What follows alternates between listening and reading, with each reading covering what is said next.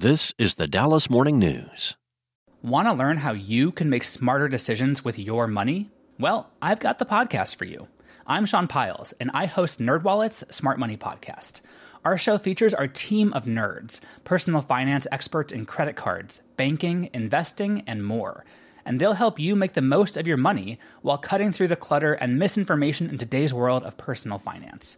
You'll get clarity on strategies to help you build your wealth, invest wisely, shop for financial products, and plan for major life events. Listen to NerdWallet's Smart Money Podcast wherever you get your podcasts. This is the Dallas Morning News. It's Thursday, June 1st. Today's forecast calls for partly cloudy skies with a high near 90 and a low near 70. Here are today's headlines. Texas Governor Greg Abbott named a Fort Worth attorney to fill in as Texas Attorney General, while Ken Paxton faces an impeachment trial.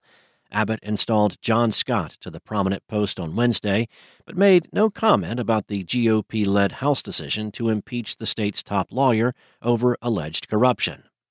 Scott served as the Texas Secretary of State during the 2022 primaries and midterm election as the state implemented a sweeping election bill that came about in the wake of former President Donald Trump's election loss.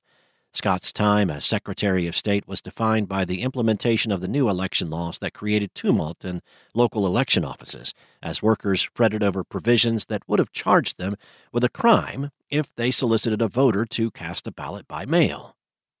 Paxton's impeachment trial will begin sometime before August. Meanwhile, supporters of impeached Texas Attorney General Ken Paxton showed up in force at the Collin County Courthouse Monday, and it was not a surprise to the county's Republican chair Abraham George. What did surprise George, he said, regarding Paxton's impeachment this past weekend, was that the process lacked transparency, accountability, and common sense. Paxton has deep roots in Collin County, leading his own law firm for 14 years in McKinney. He was first elected to the Texas House in 2002 to represent House District 70. In 2012, he was elected to the Texas Senate to serve District 8.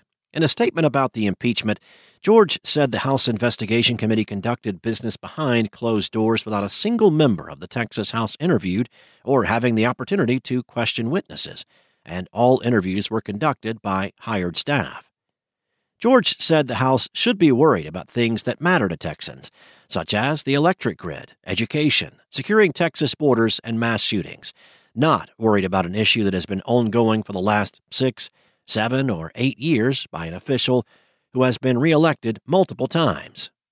Up next, Dallas officials plan to seek less money in revenue bonds than originally planned to pay for engineering and design work for a new downtown convention center and some Fair Park facility upgrades, and the lower projections could require different funding for a deck park slated to be attached to the convention center.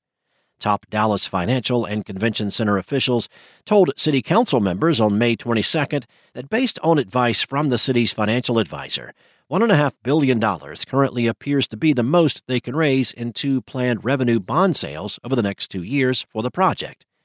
That's down from initial plans of $1.9 billion, but the numbers are based on Dallas tourism related revenue estimates from a 2020 market study, and the city plans to hire a company to do an updated analysis that will include actual figures from more recent years and up to date projections, said Rosa Fleming, Convention and Event Services Director. And the state of Texas filed a lawsuit Tuesday in an effort to shut down a Tarrant County strip club that has been the site of numerous violent crimes in recent years.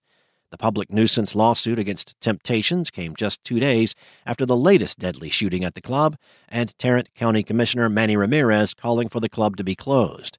The filing, which called the business a menace that has a reputation of being a haven for crime, was made by Tarrant County District Attorney Phil Sorrells. According to the lawsuit, the club has been the site of murders, shootings, stabbings, drug use, theft, and disorderly conduct. This repeated conduct is a common nuisance that wreaks havoc on the community near the club and strains the resources of law enforcement and first responders, the lawsuit says.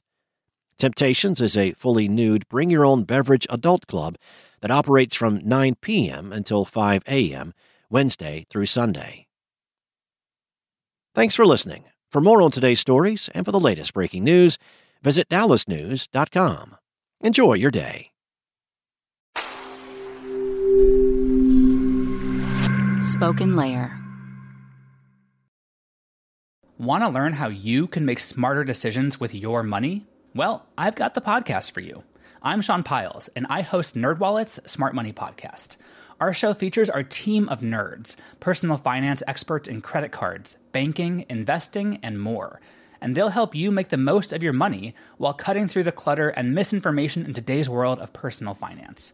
You'll get clarity on strategies to help you build your wealth, invest wisely, shop for financial products, and plan for major life events.